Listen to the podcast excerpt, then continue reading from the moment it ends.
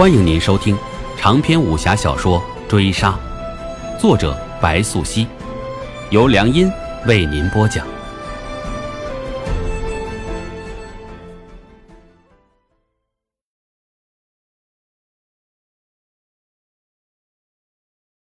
第四十五回，他一定是生于雨中。灵夜入梦，秋日的萧瑟以及饥寒异常，就清晰地映照在梦境中的每一个地方。他逃不掉，又死不了。他一定是卑贱的、罪恶的，不然不会有人来管他，甚至将他弃若敝屣。他是怎样的出生，才会在稻米流脂、粟米白的盛世之外被抛弃荒野？他冷得发抖，所有的委屈和悲痛都窝在心里。他忍住落泪的冲动，他在死守自己最后的尊严。鬼市就在他的梦境之外守着，灵夜还不知他已经睡了整整半月。他到底怎样？为何还没醒？无忌有些着急，算着时日，他和鬼日都将离开金城数职，可灵夜的伤好了，却并不见得转醒。他在和自己战斗。鬼市那么说，狐疑了无忌眯着眼看定他，话道：你似乎知道点什么，怎么你跟鬼信有交情？没有。鬼市断然否定，否定的快了些，无忌便把疑惑放进心里。我听说林有香死了，尸体被抛弃在城南外。灵夜将来知道了，你打算如何跟他解释？鬼市又开口，话落看定无忌，他必是笃信无忌动手杀了林有香。但他这么一问，无忌就不高兴了。你不说他的事，我也不知晓，他死了便死了，跟我何干？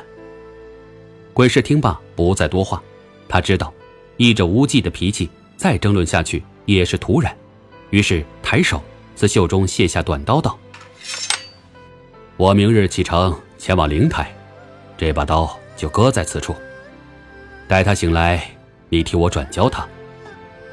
这，你把刀给了他，你用什么？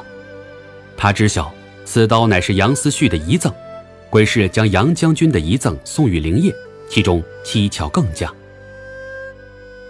义父这把刀，我用了许多年，却依旧用不惯。况且，灵夜刀断了。他尚要赶往长安述职。至于我，我还是更喜欢当年倩兄赠我的旧刀。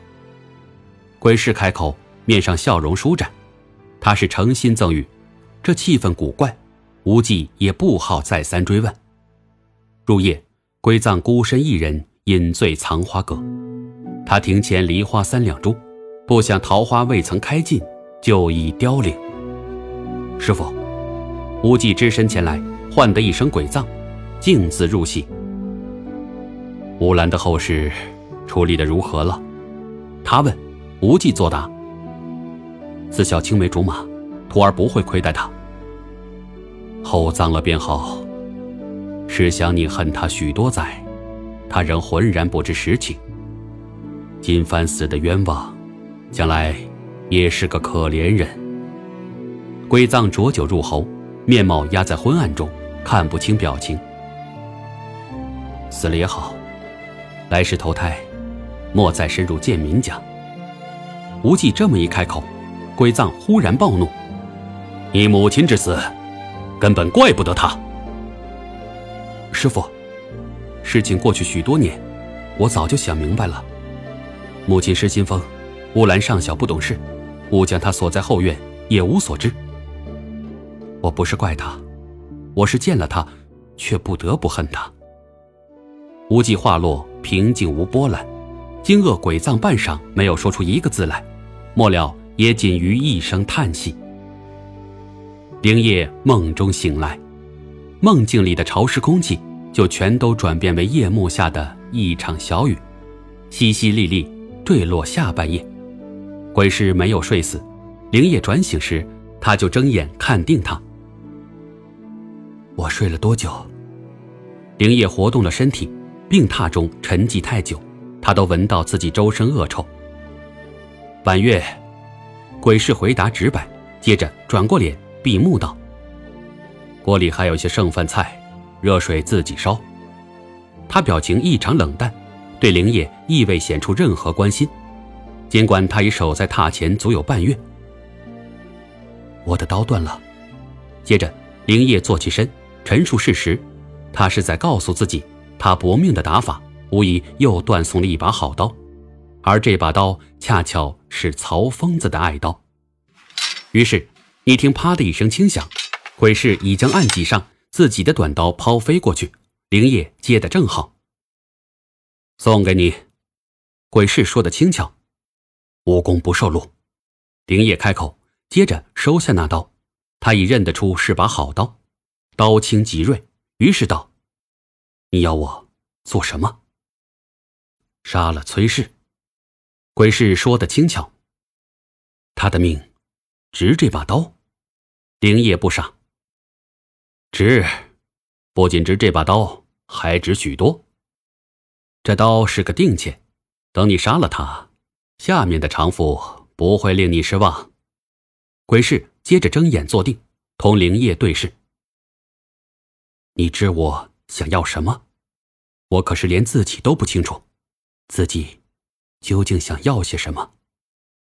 灵业话落好笑，看定鬼市的眼却狡黠明亮，接着又道：况且你武学修为不亚于我，何不亲自动手？崔氏总会防着我多一些，对你嘛，他放心得很。鬼市一开口，或许触及心事，难看的笑容挂上脸，继续道：你放心，这笔买卖很划算，你师父就是知道，他也只会拍手称快。鬼市话落，面上烦躁显现，他不喜与人深交，竟是无心再同灵业共处一室，这就起身推了门，临脚又回过头，冷淡道：顺便再卖你三个情报。其一，十三鬼之统领清河崔氏，左右卫大将军，你此番就是要去见他的。其二，你杀了雷霆，你师父恐怕很是不悦，其中缘由也只有他本人方能跟你道个明白。三嘛，林佑香已经死了，尸体丢在城南清风观。本回追杀播讲完毕，感谢您的收听。